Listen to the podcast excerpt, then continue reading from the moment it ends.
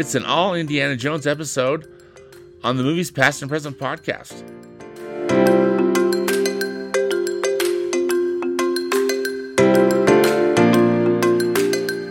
Hello, and welcome to the Movies Past and Present podcast. It's June 29th, 2023, and this is episode 107.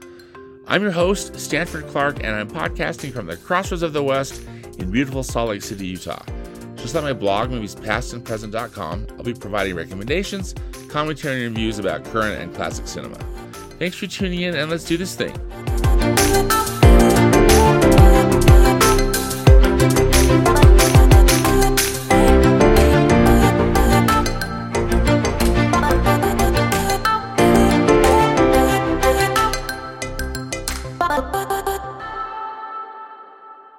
With the new Indiana Jones film opening up this weekend, which is entitled Indiana Jones and the Dial of Destiny, I wanted to rewatch all four Indiana Jones films and talk about them. So that's exactly what I've done.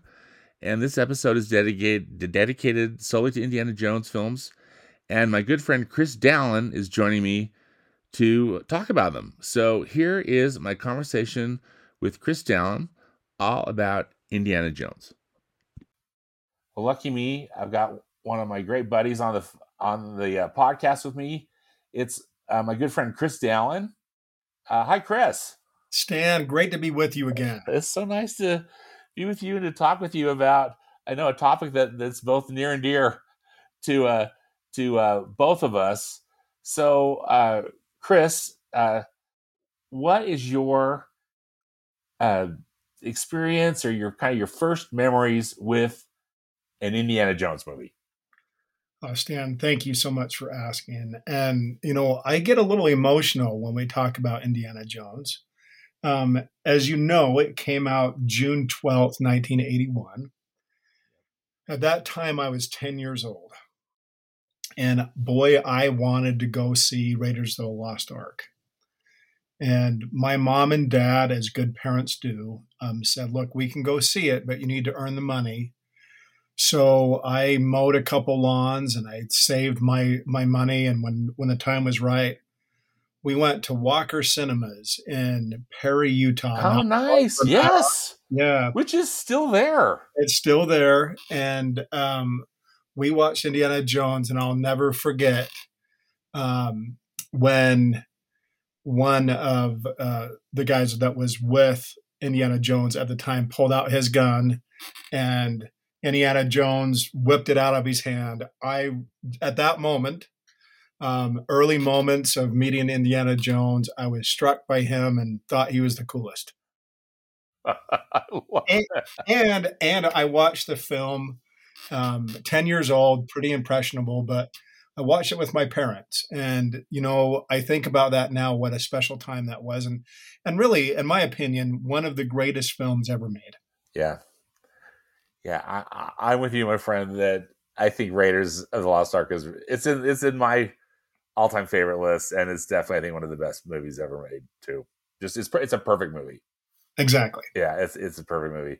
My my experience too is is you know somewhat similar.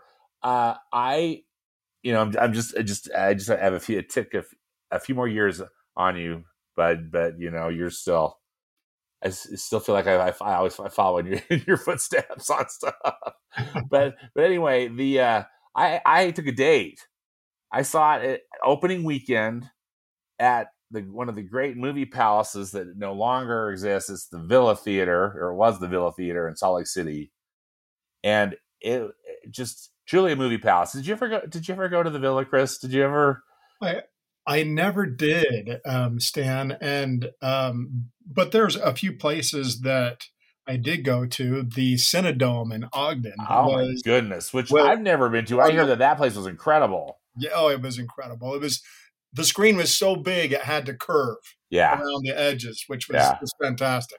Which is so cool. That's one of the regrets I have is not not going to the Cinedome in in, in on particularly to see one of these great you know movies like Indiana Jones or a Star Wars movie or something. Uh, yeah, yeah. I, I was going to say I've heard rumors, Stan, that there is a Cinedome that still exists um, near the Winchester yeah. in California. I've heard I've that too, that. and I I totally want to go there. I do too. Field um, trip. and, and you know to watch a movie in the Cinedome, and then happen to grab the Winchester House while we're there. yes, that's that'd be brilliant. you should do that, Chris. Absolutely, research that because I, I I I would love to experience that. So the villa, it was just a single theater, you know, uh, one screen, a huge auditorium. Uh, I think you know they could screen like a seventy millimeter type film in there, really, so really giant screen, and was I think really the best place to see a movie in Salt Lake before before uh, it no longer you know those single screen theaters are just I think no longer financially viable, or they weren't, and they probably still aren't. Uh, you know the way the way uh, everything's gone to a multiplex, you know, format for for movies, but still happy memories at the villa. I took a date. I don't think I remember leaving the movie and I just was thinking this is probably the coolest movie I've ever seen in my life.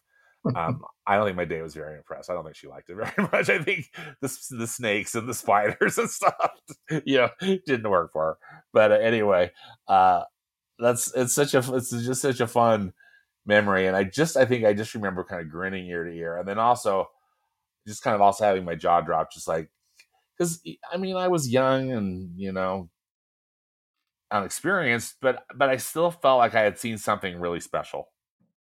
You know, this this was something very unique and you know kind of never to be forgotten, and I haven't. Uh, uh, oh, that's that's uh that's so cool, and I love that I've I've driven past that theater there and they've added some screens. It seems like there's a few more screens there than there maybe there have been and the, there there were there were in the past, but it's still there, right? That Walker yeah, yeah, it is, Stan. Um, and back in the day, that was the first, let's call it megaplex that yeah. I remember. Prior to that, as you mentioned, the old Capitol Theater in Brigham City had one screen. And okay, you know, it was back in the day that um, it was like when mom made you dinner, either you ate what mom cooked or dinner was over. You know, it's the same thing with the movies. You know, either you went with the family or you didn't go to the movie. Yeah. But but but now it seems we're so fickle that we kind of spread our own separate ways and um, watch what we want to watch. And, uh, right. You know, that's just how it works now. Just a quick little tangent on movie palaces, Chris. There's that great um, theater in Ogden, the Egyptian Theater. Yes. And I've seen some movies there with that were part of the Sundance Film Festival, but I haven't just seen just like a, a, a movie there. Don't they do now? In the past was that like a kind of a first run movie theater? Or was it always kind of a multi-use and just would show movies on special occasions? Uh, yeah i i think it was multi-use back in the day both okay. you know arts and movies and so on. Yeah. But um you know in the not too distant past they played indiana jones there. And i can't think of a better place to oh, watch oh, as far as you know, being in this Egyptian palace and watching Raiders of the Lost Ark as if you were immersed in this place. Right? Yeah. So, so, there's that, and um, they've got that wonderful Wurlitzer organ, right there, and I mean, it really replicates kind of an experience of the past. And plus, it just is, it's just the coolest, just a big giant auditorium too, right?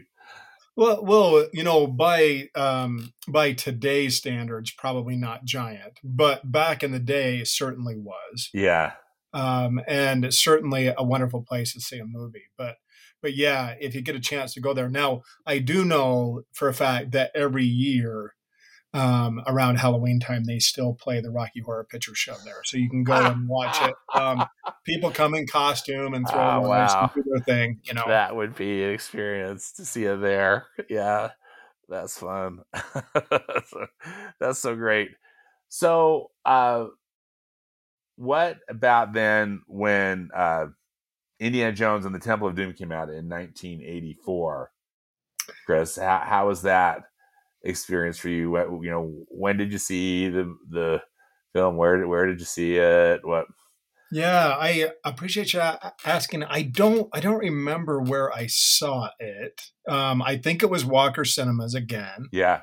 Um, and of course, I had to see what was going on. Now, um, for your listeners, Stan, I think an important point here is, as far as the chronological point of Indiana Jones, the Temple of Doom is a prequel yeah. to Raiders of the Lost Ark, right? Yes, thank you for bringing that up. Yeah, yeah, yeah. And so, so I understand that um, the reason why Spielberg and Lucas uh, wanted to do that is they didn't want the Nazis as the um, antagonists, you know, or as the villains, as it were. Yeah. And uh, so they did it, but but I love that that film too. For for me at the time, the chilled monkey brains and the beetles and stuff, that was pretty edgy, as well as the you know the volcano guy and oh, not not to mention the crocodiles and all of those things. It was pretty intense, but um, boy, I loved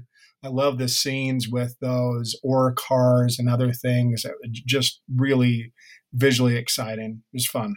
Yeah, that's that's really quite a film, isn't it? And we'll be able to dissect it in a bit. I'm I'm glad you brought up Steven Spielberg and George Lucas. We probably before we we, we go on any further, let's talk about this collaboration uh, between those two because this was a big deal. I mean, particularly, of course, you know, you know, jumping back to Raiders, which came out in 1981. But here were like two of the most popular storytellers, you know, in the in the U.S. if not the world, right? Uh, you know, join forces to to make this movie, and I, I think too, particularly, well, I guess for both of them, they were even though they were still very young, they were like at the height of their, you know, creativity and, their popularity. I mean, uh, Steven Spielberg had done Jaws and Close Encounters, and E.T. came out the following year, right, 1982. Right. Um, Lucas had you know finished two Star Wars movies, both you know the original Star Wars and then The Empire Strikes Back. And anyway, I just remember just being dazzled just by the thought that these two were collaborating on a movie, and of course, it didn't disappoint. What what was your take or memory about the Spielberg Lucas collaboration?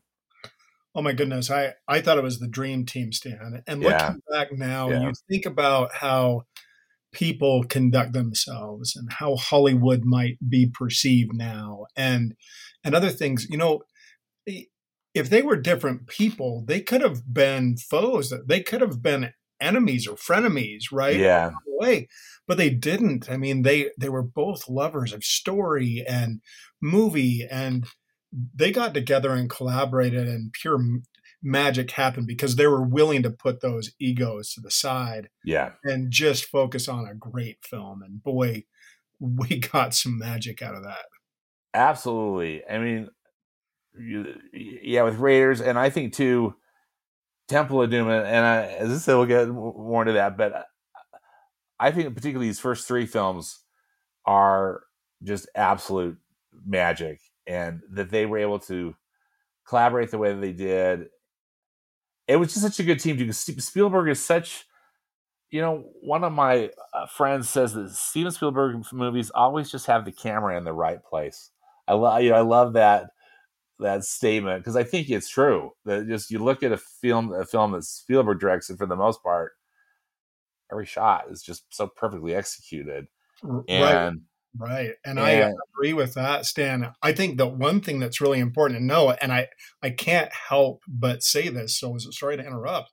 But, no, you're good. But but how could you not then reference the Fabelmans at the very end with his with the interview with John Ford on camera placement, right?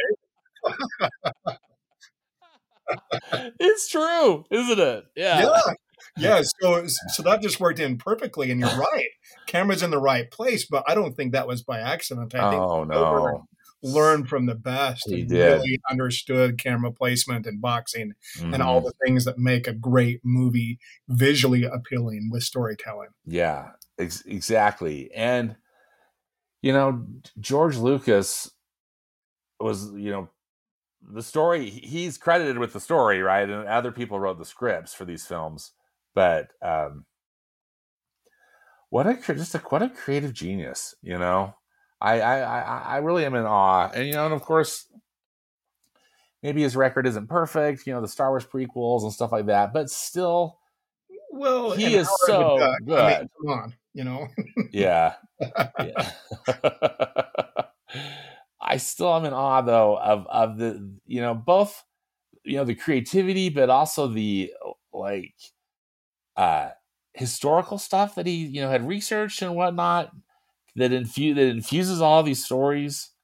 Uh, just so so impressed. So just these two these two titans joining force, and it's really the only time that they have colla- they collaborated like this, isn't it? I I did, think did they work on some yeah. other stuff together? Well, I think they remain friends, Dan. And to your point here, um, I think it's really important to know when I when I think about people who are famous or those to look up to, I think about real creators, real people that make things happen. Um, producers, directors, um, uh, writers, and so on. And I think about Spielberg and Lucas, I put them in the same category as Walt Disney. And if you know me, Stan, and you do, yeah, that is a compliment of the highest order. Oh, absolutely, yeah. And and, and I truly believe that that they are creative geniuses who have done great things, and they've changed, you know, American culture, yeah. um, and, and in so many ways, just because the vernacular that are in those movies are popular culture and popular language within uh, the things that we say every day. And I, I truly believe it. Um, I don't get starstruck uh, very often, but those two gentlemen, uh, really amazing. Yeah. You know, I agree. I think if I saw either one of them, I would be, I would be starstruck to see them in person. I, uh, you know, and I was looking at some stuff on social media last night and this morning, you know, so the new Indiana Jones movie, Indiana Jones and the Dial of Destiny, which opens widely on June 30th, uh, had its premiere, U.S. premiere last night in Hollywood. Right. And I don't know if you saw any pictures of that, but it was so cool to see. Of course, Spiel, Spielberg was there, even though he didn't direct this new movie, but he was there. So was George Lucas. And so was John Williams. So John Williams, you know, who's longtime collaborator with both Spielberg and Lucas, uh, who's written the soundtrack. I mean, he's probably, I think, one of the greatest movie soundtrack composers ever. Well, uh, and and you could go even further and say one of the best composers ever. Yeah, I, I, I believe. I mean, yeah, I I have been a big John Williams fan since John Wayne and the Cowboys. Yeah, when he started um, in the film business, and um, truly, if you want to talk about iconic film scores, I mean, if you go down the top 100 list of best movies of all time, John Williams weighs pretty darn heavy in that. Oh yeah, is that the truth? And he, I don't know if you saw this. He, John Williams, was in the house last night at the premiere, and he conducted the Indiana Jones theme with an orchestra on the stage. Oh, that's so was so cool. Yeah. But you know, one thing I just thought with you know rewatching these films, Chris, was that I mean, clearly the, the, the direction is so solid from Spielberg, and that music is so perfect from John Williams. You know, I, those chase scenes that are so expertly executed by you know Spielberg and the team have like these perfect soundtracks that make them all the more exciting, you know, and and and and then you hear that Raiders of the Lost Ark theme, and I just tear up, you know. Even like in the trailers for this new Indie, Indiana Jones movie, know, when, when they started playing the indie theme, I'm like, oh, I'm getting all emotional. Like, oh my gosh, I'm just this adult male. What is what's happening? But um, anyway, it's uh, John Williams. I think is is a huge part of this team too. You know, as far as uh, kind of what what makes these movies so so iconic. Um, anything else, Chris, about Spielberg and Lucas we should talk about? Uh, no, I, I think it's been said that they're certainly iconic and grateful that they made such a great movie. But I was going to say a little bit about Lucas. Yes. If you think about Star Wars and you think about um, Indiana Jones, let alone all the other movies they've made. Um, you think about how he was inspired um, growing up in California. Um, he had this dog, Indiana, right? And um, this dog was the inspiration for Chewbacca in Star Wars. Um, the inspiration, of course, for Indiana Jones' name, among other things. I I think what's important to be said is the creativity that uh, a child can have and growing up and being allowed to be creative and think big and do other things. I I I, I don't think that can be overstated. Yeah. Um, because um, you know I think it's great to be able to think as deeply as as you can and be creative because you never know what will happen with it. Maybe you'll get a um, a Chewbacca in the seat next to you because you remember your dog sitting next to you in your car. yeah, I yeah. love that. Thank you, yeah, for bringing bringing that up. That's so great. So the their the Spielberg and Lucas collaboration continued with a third film, Indiana Jones and the Last Crusade, which came out in 1989 and I don't remember. I don't remember if I saw it in the villa, and you know it doesn't really matter. But uh, I just remember seeing, of course, opening weekend and, and absolutely loving it. You know, and uh, uh, I'm excited to to explore explore that a little bit more with you. Any any thoughts, initial thoughts about Indiana Jones and the, and the Last Crusade for you, or any memories? Oh, oh my it? goodness, yes. Um, two things that quickly remind me and and bring me back um, number one is that the exposition for the film was shot in Utah, right? Um, yes. You know, in uh, in Arches National Park, you, you, can drive right by where they filmed. Where they filmed, yeah. Where they filmed the opening scene. That opening scene with with River Phoenix as a young, exactly, and young Henry Jones Jr. Yeah, coolest that Indiana Jones lived in Utah, man. so cool. I thought that was so cool too. yeah. I was just tripping out over how great that was. Yeah. yeah. So so I love that, and it gave us a little bit of backstory. You know, in addition to the young Indiana Jones Chronicles, but it it gave us this um, backstory of Indiana Jones a little bit. Um, like how he got the scar on his chin and why he hated snakes and, yes. and, you know all these other things which which I loved which really deepened the character even more yeah me, you know so so just that little bit was fantastic. And then, you know, we cannot go any further without talking about um, Henry Jones Senior. Um, I know. Really, really about the best casting ever. Oh my gosh, Sean Connery just killed it. He and, did. He killed um, it. Not only that, but but I loved uh, the wardrobe, the bow tie, the three piece suit, the yep. hat, um, the umbrella, and the and the bag. I mean, just just really great uh, casting there as well as storytelling. And I thought, you know, the way that they behaved with each other, both um, Harrison Ford um, and uh, and him as well, is just this this bickering back and forth as if they were real son and father. You know, I agree. I was so impressed by both of their performances because I mean they're both such good actors, but th- yeah, that relationship really felt real. You know, like a like a like a like a father and son that they they love each other, but they've had a rocky had a rocky road. You know, exactly. Uh, yeah. Oh, I, I agree with you. It's so great and and uh, such a great movie.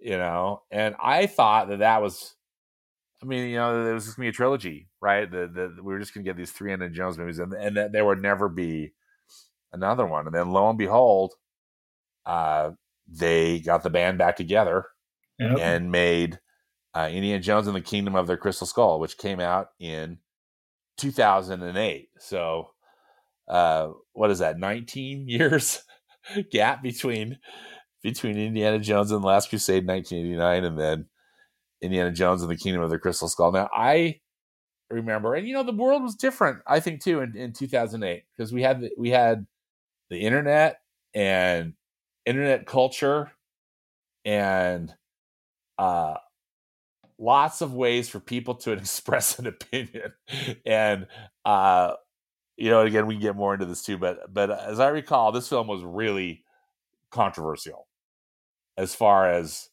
you know, or maybe say divisive. I think some people liked it and some didn't, and everybody was vocal. about it. What are your thoughts and memories about when when this movie came out, Chris, in in, in 2008?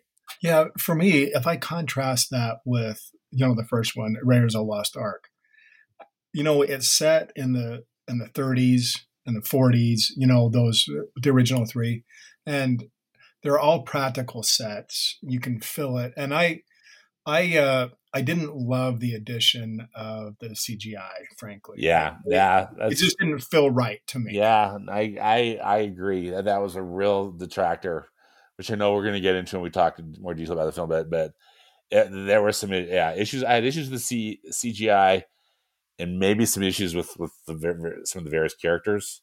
Right. You know, stuff, stuff that was going on in the film. Yeah. Yeah, yeah, I uh, agree with that. I think they tried, but I am cautiously optimistic for the next one. I'm, I'm I am too.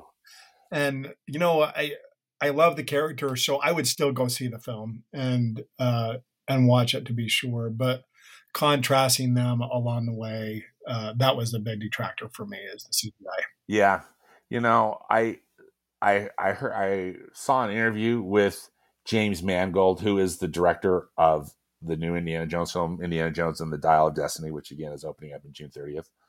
Uh, and he talked about how they really made a conscientious effort. They were to use practical sets, you know, scenery, and and they went on location. They were not, uh, you know, in a lot of these CGI environments. In fact, I think he said they didn't use any, but maybe they, I don't know, maybe they've had to for some some interior shots or something. But anyway, that that I thought was very encouraging. Yeah, uh, right. I just I'm I really it's so true because there's so much CGI in in in Kingdom of the Crystal Skull. In fact, I think the entire third act has got to be all have done been done on you know blue screen. Says there was that Jeep chase. Well, again, we'll, we'll get into the so there's that Jeep chase, but then of course all that stuff going on with the aliens It's all CGI, right? And and it, not that it was bad CGI, it just didn't. It really kind of took away of kind of the magic of I thought, you know, of uh, of the film. So kind of a bummer. So and, and, that's another reason why too. I'm actually very happy that there's going to be another film, and again, fingers crossed that it's going to be enjoyable and well made, because that last one was kind of a bummer way to end the uh you know this beloved film series at least in my right. my opinion. Well, I think speaking of, let's dive into the ranking and see because we might be continuing our discussion of said movie. so, Chris, what I thought we'd do is just start.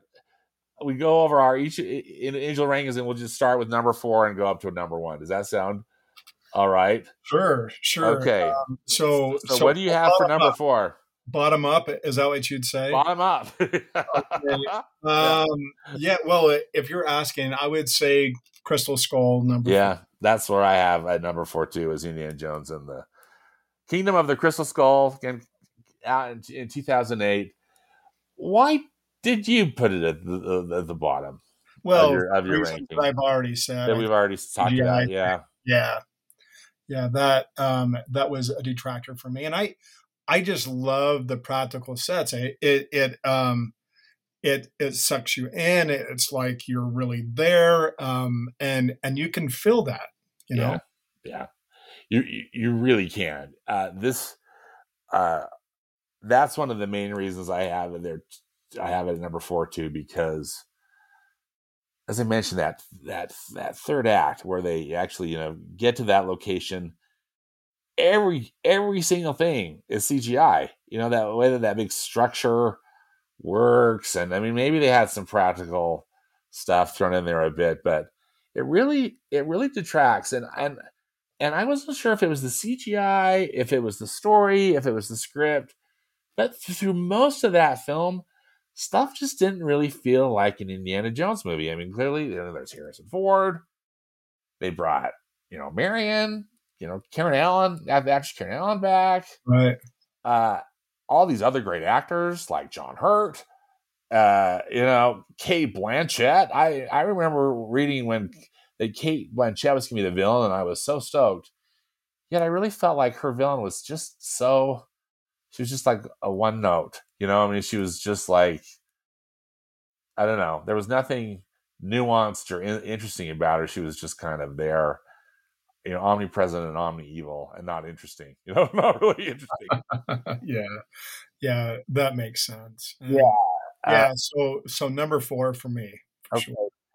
Uh, was there anything that you did like about Indiana Jones and the Kingdom of the Crystal Skull? Yeah, I mean, I, I I went back and watched it again. Yeah, yeah, Um, same. Yeah, the the second, third time that I watched it, um, I, I think my memory was I I think I enjoyed it more than I thought I remembered. Yeah. You, you know, it, it's a little bit like watching Napoleon Dynamite for the first time. It, it's an acquired taste. that's a good point. you know, one of the things that I remember people on the internet whining a lot about, Chris, you know, in 2008 was um, the uh, space alien theme. Yeah, yeah, or aspect of the script. Now, I remember it not really bugging me at the time because, like, in that opening scene where, uh, you know, Indiana Jones lands into that uh, area where they're doing nuclear testing, and, uh, you know, he gets like blown up, uh, kind of launched in that refrigerator yeah. and, and all Yeah. that. The only time um, it's appropriate to get into a lead fridge. Yeah, I know. but th- uh, that it it seemed given its time period because it was like kind of mid fifties, right? That this that the king, you know, the Crystal Skull film was set in that UFOs were like a big deal, right? I mean, there was all sorts of, I think you know, paranoia and sightings and you know, movies and stuff about it. So that didn't necessarily bother me because the other films have very su- kind of supernatural aspects to them too, but maybe they just felt more grounded. Just I, I don't know. Eh, any thoughts on on the whole alien plot? Yeah, bugged me to be honest with you. Yeah, But, you know, I didn't mind the crystal skull thing because that's a real deal in South America, right? yeah, They found these real crystal skulls down there, and I, I think that I would have liked it to have been more practical, you know, because that's that's the thing that I like about the Indiana Jones films. Yeah, it's certainly a little edgy, but you know, um, unlike other films, you know, it it could happen. you yeah, know? Um, and and that was kind of edgy too. And of course, the fans of uh, and believers of UFOs and aliens might poo-poo my comment, but right. Because there's still all that stuff, so kind of like the same dialogue going on today, right? And I don't think any of that's really, uh, really changed. What did you think about the whole aspect too of of, of Marion coming back into the film, uh, you know, into the into one, you know one of these films into the storyline, and that they, you know, that they. I mean, it's revealed that you know they have a child together. yeah, The, the character played by Shia LaBeouf right, and and that uh you know they they get back together they get married right in the end you know spoiler alert if you haven't already seen it right? what, what do you think about the, the- you know her you know karen allen's character or you know marion coming back in I the picture well, I like the premise, and Stan, I'm going to be really direct here. I when I was a kid, and even now, I fell in love with Marion and Yeah. the Lost Ark, and and Oh. I fell in love with the relationship between Marion and Indiana Jones, and this is Yeah. why. You know, think about this. You know, in 1981, it was a different world than it is now. A really, really strong female character, yeah right? Drinking, smoking, doesn't take crap from anybody. yeah right You know, and tough and as then- nails right and then and then indiana jones who's who's supposed to be rough and tough and he is but he's really vulnerable too i mean um he gets bruised and hurt and that's where the famous line came from of hey it's not the years honey it's the it's the mileage." mileage right and, Yeah. and and so that's why i love that relationship so much is is it wasn't the stereotypical storytelling in hollywood it was it was real and that's why i fell in love with marion is she wasn't taking crap from anybody yeah and yeah i love that yeah i do too so i i like the premise of bringing that back and i don't know if we found that as heavy as she first appeared in Raiders of the Lost Ark, but I like the premise. Yeah, I did too. I love their relationship in in Raiders. I, yeah, in theory, I was happy that she came back, but I also just kind of felt like, and I don't know if it was the writing, and I know that they tried to have them bicker a few times and whatnot. It just didn't seem to land, you know. But then that was just kind of the nature, I think, of much of the Kingdom of the Crystal Skull. You know, so they tried hard, but but yeah. Uh, yeah. it just didn't. It just didn't. It just didn't land. Um, it'll be interesting to see what ha- you know what happens to the storyline in this next film if Marion's in the picture at all, or you know, well, I guess we will be finding out on June thirtieth. right. Okay. Anything else about Kingdom of the Crystal Skull that you want that you'd like to bring out, Chris? Nope, nope, because I'm excited to get to the other ones. Yes. All right. So, what is your number three? Number three, I would say Temple of Doom. Yeah, that's what I have too. Yeah.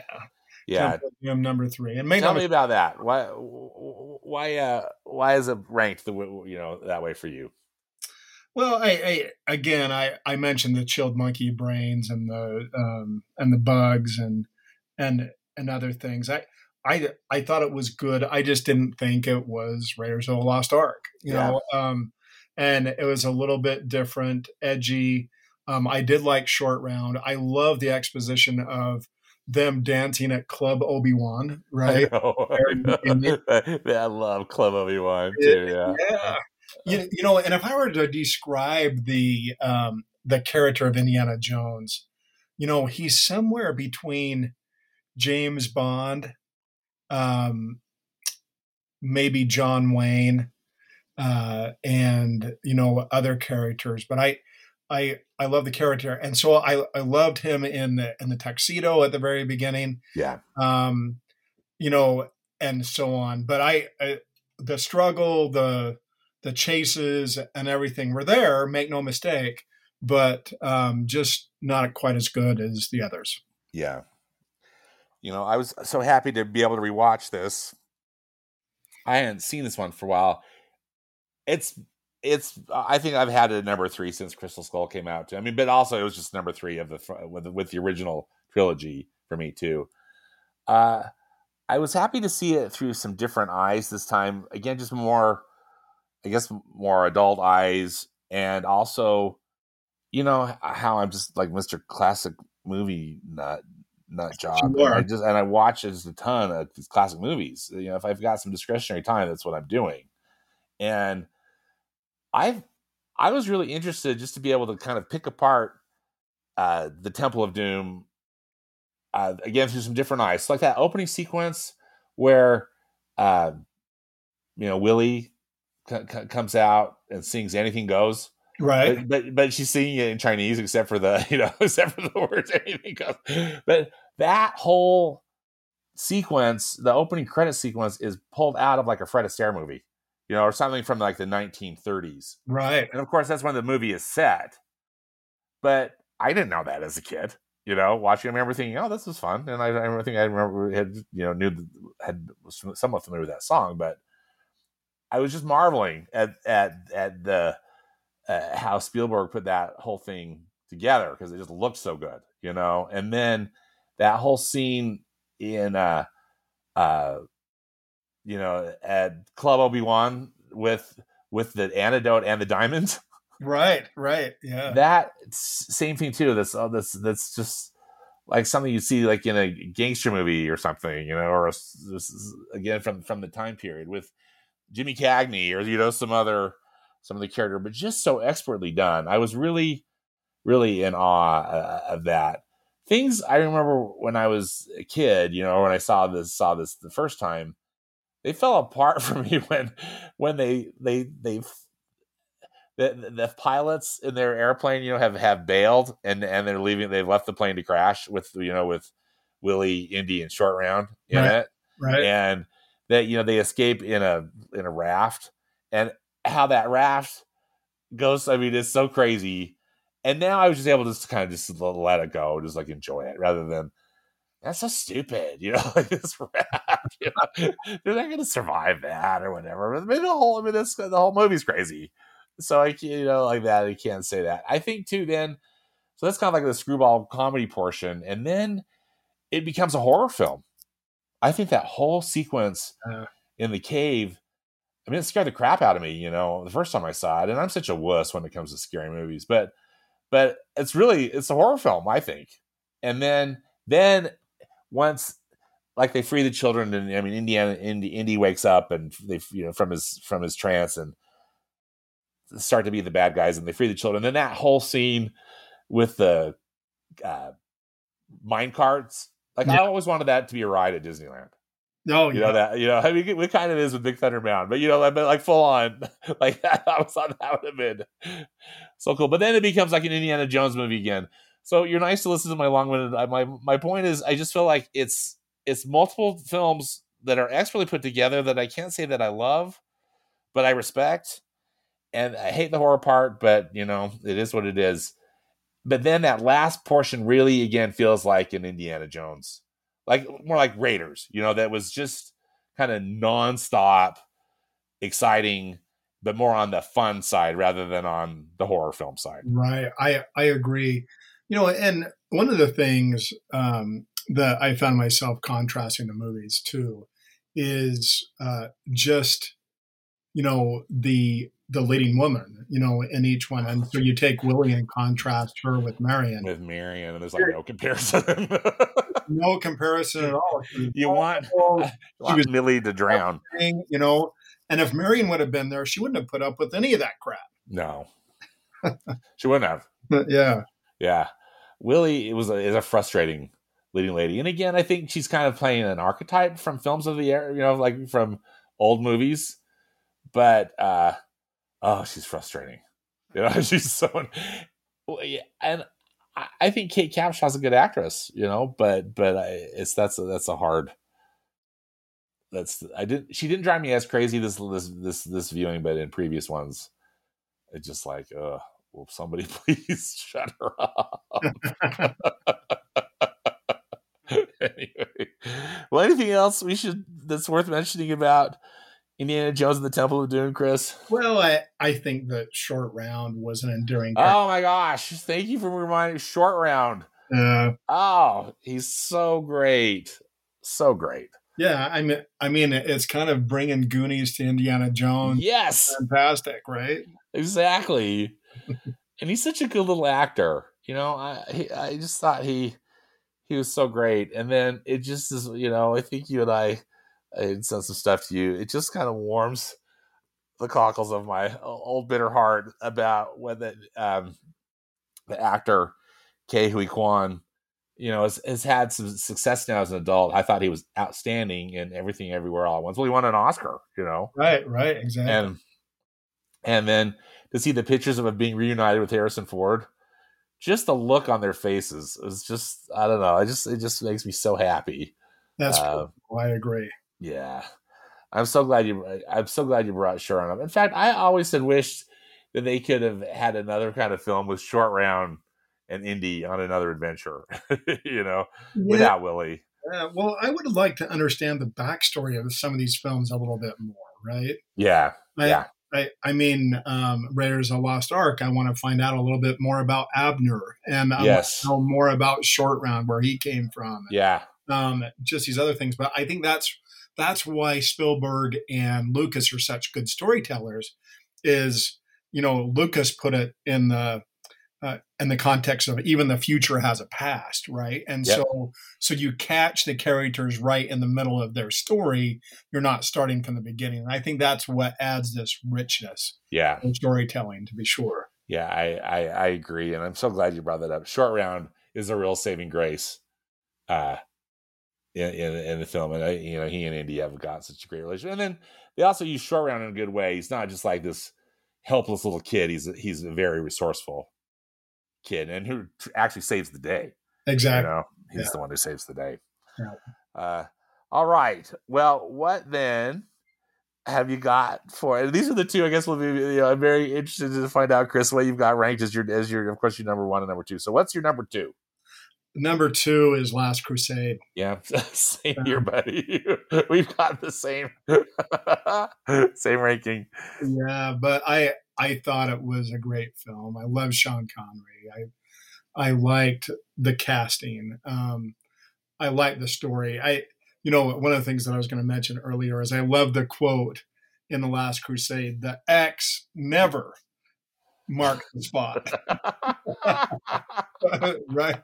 Yeah, right. Yeah, it just fun things like that. And then it, you know, it, paid homage to the original ones rather than snakes, it was rats. Um, you know, and I just thought it was a well made film. I I really liked um, some of the details along with that. I like the acting too. Um, the acting was was very very well done. I liked the chase scene, you know, at the end with the big um, with with the horses and the camels and the artillery and the tanks and so on. I mean, just just really difficult to argue how great that was. Yeah, I just couldn't agree with you more, Chris. I this movie is just perfection.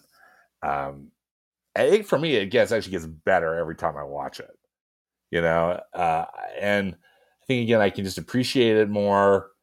Uh, but just you know, as we had addressed earlier, that relationship between uh, Henry Senior and Henry Junior, you know, with between uh, Sean Connery and Harrison Ford, uh, is just so fantastic, and this the situations they put them in are so great. Don't you love that scene when they're both? I mean, I love every scene, but one in particular is when they're both tied up, uh, you know, to each other back to back and they're trying to, you know, get out. Anyway, there's that one. It's just so funny. Um, this one has a great, great cast, great villain, and I think too, I guess why I, I like these. I'm particular, you know, I'm particularly fond about Raiders and the Last Crusade. Is I guess it fall some of this falls more into just the Judeo-Christian tradition that I was raised in, but um, I love I love that concept about you know finding the Holy Grail, and then also and that the faith that was required in order to find it, particularly like that you know that kind of that faith jump or faith leap, truly you know that that that Indy has to do, right? That funky invisible bridge or the bridge that looks you know that you just could see. Yeah, that leap uh, of faith. Yeah, yeah. The whole the whole thing about that with the Holy Grail, uh, I, I you know thought that was a, a, really cool thing to do. But again, just kind of I guess selfishly because it was just something that I understood a little bit more and could relate to. Exactly. Yeah. Yeah, yeah. I love that too, Stan. It's uh, such such a such an excellent film, and again, just just like pure entertainment. You know, just like just uh, I, I just feel like you know, Indy Indy could be Indy throughout. So cool to see his dad. Love this stuff from Utah at the beginning of the movie. Anyway, it's it's just such a good film. I just want to even watch it again. Agree. yeah. Anything else, Chris, about the uh the Last Crusade that we should talk about? No, I, I thought it was great. I, I thought it was great that um, it featured Petra, of course. Yes, um, that, which totally makes me. You know, Petra still on my is on my bucket list. I want to go see that. Yeah, re- really amazing for sure. Yeah, yeah, cool, cool stuff. All right, well, that leads us to to our our number one ranking, which again we are are uh, united on Raiders of the Lost Ark, and tell me some more stuff, Chris, that you love about that you love about this movie. Oh, you know, I mean, when whenever you create a character, right? I mean, it's it's hard to to back that up, but I or or to make it better. Um, I I loved the character creation. I loved um, the practical sets. I loved Marion. Um, you know, as I mentioned, um, Raiders of Lost Ark probably has the best exposition in yeah. all movie history. You know, and that is yeah that is this context setting, what's to come, you know, and so on. And it was just just beautiful, amazing, as you say, perfect. Yeah, yeah. I uh, thank you for for uh, that excellent summary because I just concur with you with on every on every point. I I'm amazed every time I watch Raiders how also just how every one of those big action scenes, how wonderfully they're choreographed, and again, just just assembled. I just think, you know, they, the again they're perfect. I love the scene where uh Indy meets up with Marion again at that bar. You know, at, at the bar she's running. Right. Are they in Nepal or whatever? You know, wherever, you know, wherever right. they are, and just every again, eh, Spielberg's camera is always in the, in the perfect place, but just just just that whole fight scene is so great, and the cool use of shadows. Uh, you know, with uh, the big fire going on. Uh, I love that. I also particularly love the sequence where uh, Marion is is stuck in the airplane, and and Indy's fighting that big bruiser dude. Right, right. You know, and then the gasoline's leaking, and I mean, all these things are going on, and uh, it's just so expertly crafted, and you're just on the edge of your seat, just like, what, what in the world are they going to do? How are they, how are they going to get out of it? And it's, and it's so fun, and I just think this, just the expertise of, of uh, Steven Spielberg, you know. I agree, Stan. I agree. Absolutely. Yeah, great film. One of my favorites of all time. Yeah, yeah. You know, Same. Uh, Same. Indiana Jones, Marion, all all of them, um, just really amazing. The chase scenes, uh, just fantastic. And then, of course, this idea of of uh, going to Egypt and finding um, something that's real in history. Again, um, something that's practical, something that could happen, right? Yeah. Uh, and so that that was really fun to see. Um, you know, again, going back to the exposition of um, running out of the cave with a big ball rolling towards him, and and so on.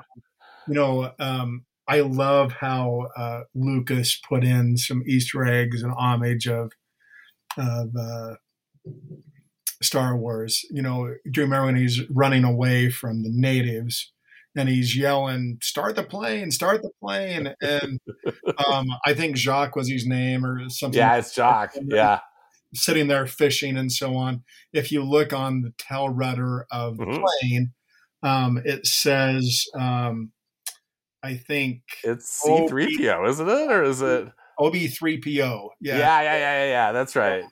So, yeah. um, as if to pay homage to Obi Wan and yes, you know, you know, um, Stan for for your listeners. Um, uh, just a little side note that that I think is fun that I really enjoy is that very plane is in Disneyland Tokyo.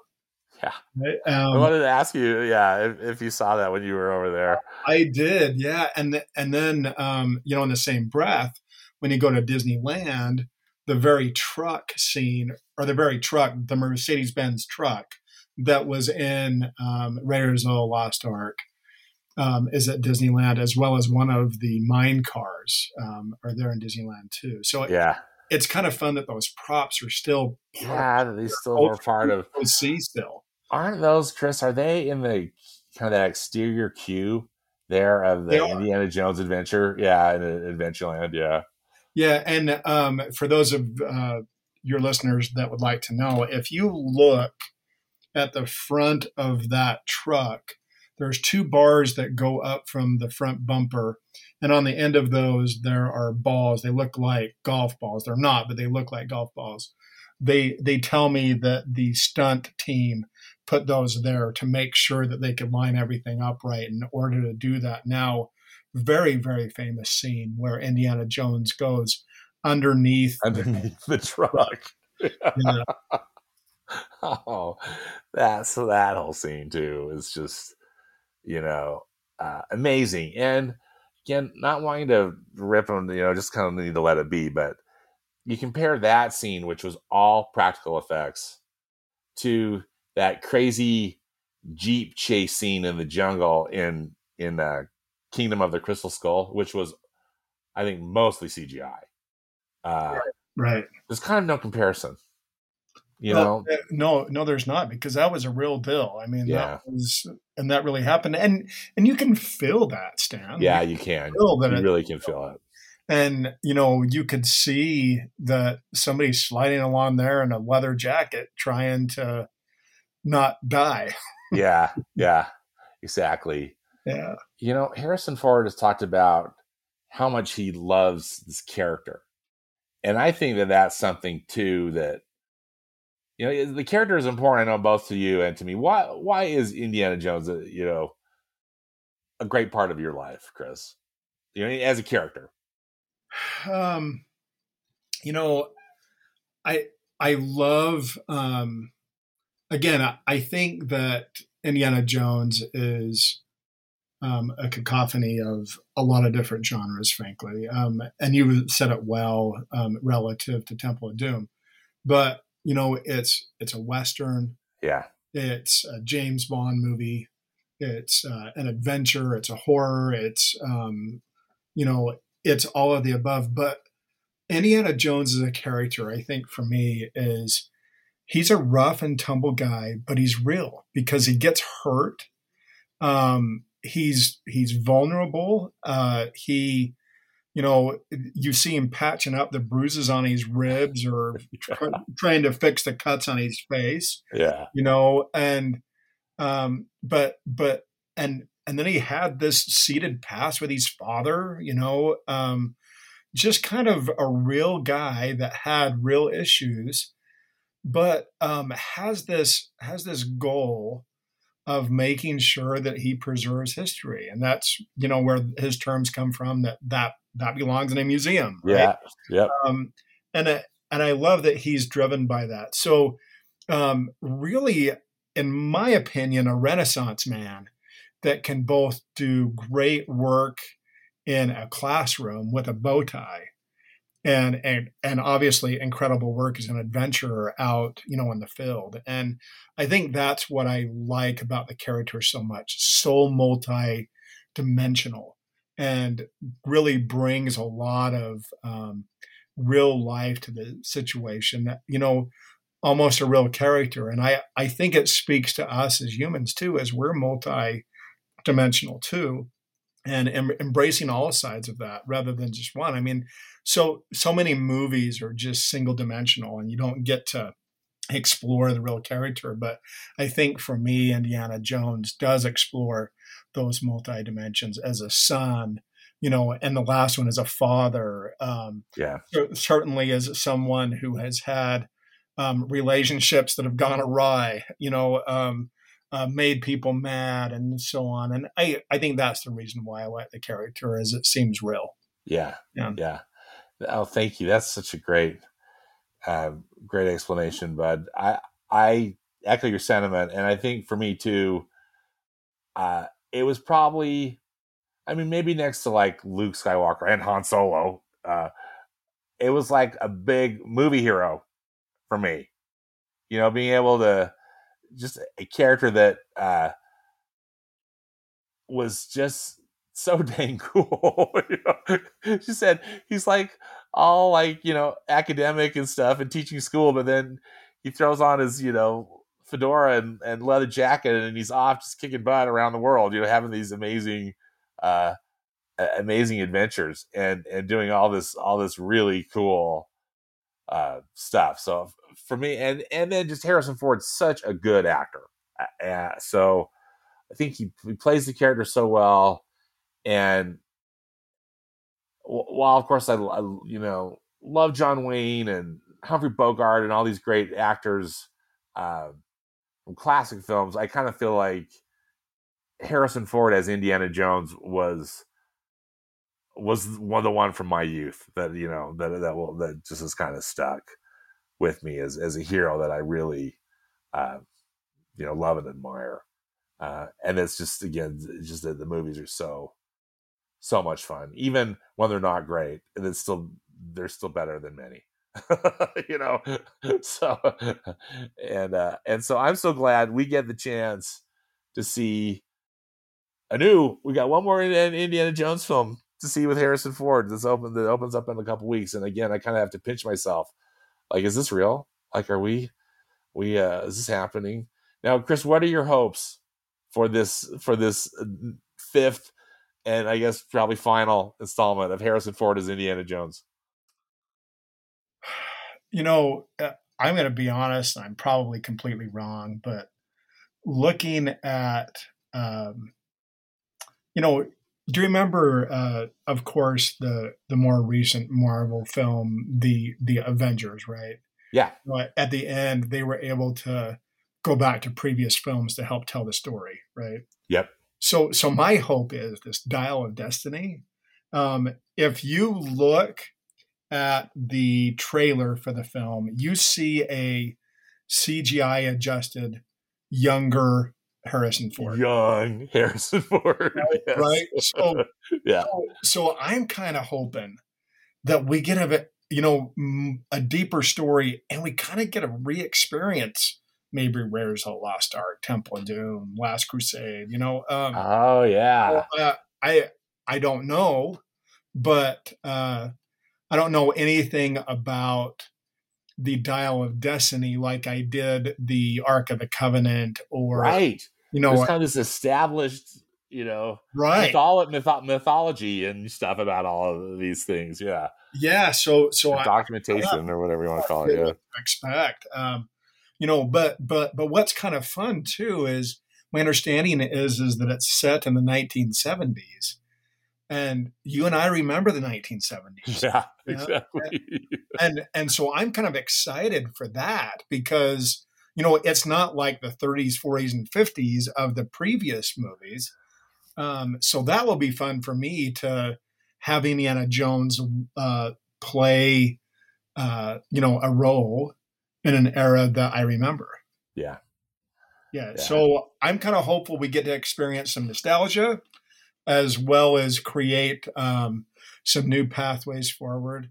You know, I've been told that that the Indiana Jones is done um, after this, but you know, I, I kind of hope the genre, or maybe there's a character, or maybe Yeah. there's something that might live on in the future. Because for me, Stan, I remember um, I was just young. I was seven, I think, when Star Wars came out for the first time. And then when the newer films came out, I took my daughter, she was seven. And, you know, Oh, it's goodness. generational and it's sharing. Chris, yeah. Yeah, Wow. And, and it's not like you can't go to the movie and watch those originals again, but No, but Really, there's something a little bit special about that. yeah. So I think for me, Indiana Jones is generational, for heaven's sakes. Um, I think that we just celebrated the 42nd year anniversary of Indiana Jones. And, you know, that's saying something. Yeah. Um, I, I really think it's saying something um, where multi generations have loved this character, have loved these movies. It speaks to our culture. I'm hopeful that that legacy continues. Yeah. Uh, thanks for sharing that. I, I, you know, I feel the same. A broken record. I feel the same way. I, I, I might really. I think ultimately, I'm. My fingers are crossed. It's just going to be a good movie. You know, they and I and I don't really think why there's any reason why it shouldn't be. Uh, I think that James Mangold is a very good director. Uh, you know, his his most recent film was Ford v Ferrari, which was an absolutely outstanding film. I thought, and uh, you know, I think he's just proven himself as a good director. I thought he was an excellent choice for this. Um, we were talking off air, uh, you know, just before we came on, uh, before we started recording, about how uh, there was reports of a few weeks ago that that that Bob Iger, who you know the CEO of, of the Walt Disney Company, who owns, of course, owns Lucasfilm, uh, had a special screening of, of this new Indiana Jones movie of Indiana Jones: The Dial of Destiny, and invited Steven Spielberg to it, and and uh, it's reported that Steven Spielberg enjoyed it very much, and the quote was that you know he thought he was the only one who knew how to direct an Indiana Jones film. so so uh, that was a nice compliment to James Mangold, and again, just feeling optimistic and hopeful that it's going to be going to be a, a good film. If anything, though, Harrison Ford has seemed happy about it. I thought I saw something too that he um this was a few months ago and maybe it was at at the uh you know d23 expo or something which I, I wasn't there but at this most recent one, uh, but that Harrison Ford just said you said we made a damn good movie, and and so you know going off of that and hopeful and optimistic, and also just absolutely stoked out of my mind that we get to see a, a, an Indiana a new Indiana Jones film on the big screen. Something I never thought would happen in my lifetime. Yeah, I, I'm excited about that too. And that's a really good point about Disney. This this is the first Indiana Jones film in the Disney family. Yeah. So yeah. They've got they've got some pressure on their shoulders in order to deliver. And um, my guess is is they've scrubbed it. And that's one thing that Disney can do is make a great film. Yeah. So hoping this is going to be one of them, and I can't can't wait, and I can't wait to continue our discussion, Chris. We're gonna uh, after we've seen the new film, we're gonna get back together and record uh, record our thoughts. So stay tuned for another episode of Stan and Chris talk Indiana Jones. I'm looking forward to it, Stan. I am too. Well, Chris, thank you so much for taking the time. Always, always a pleasure to talk to you. Thanks so much for sharing your your knowledge and and experience with me. I I appreciate very much. And, and thanks to you, Stan. Always a pleasure to be with you. And you know, movies are a place where you can um, step away from reality for a few minutes, have an adventure, and um, you know, enjoy some time. And I think you know, just spending a little bit of time talking about those great memories from the past, um, being able to talk about the future as well is well worth the time. I really a- appreciate your uh, great knowledge of, of film and the ability to really enjoy a great film. Like a good book, you can certainly escape for a few minutes, and that's yeah. and that's worthy to take a little bit of time from from time to time to do that. Hey, well, thank you again so much, Chris, and uh, we will talk soon. Yes, we will. Thank you, Stan.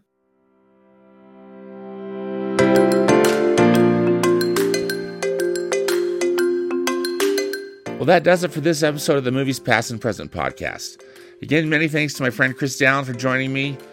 Uh, links and more information about what we discussed in the podcast today can be found in the podcast notes on my blog at moviespastandpresent.com.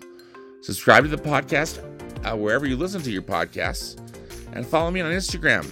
My handle is at moviespap, as in past and present. As always, I hope you will enjoy some good movies this week, whether they be from the past or the present Thanks again for listening. And until next time, be safe out there and dedicate yourself to the truth.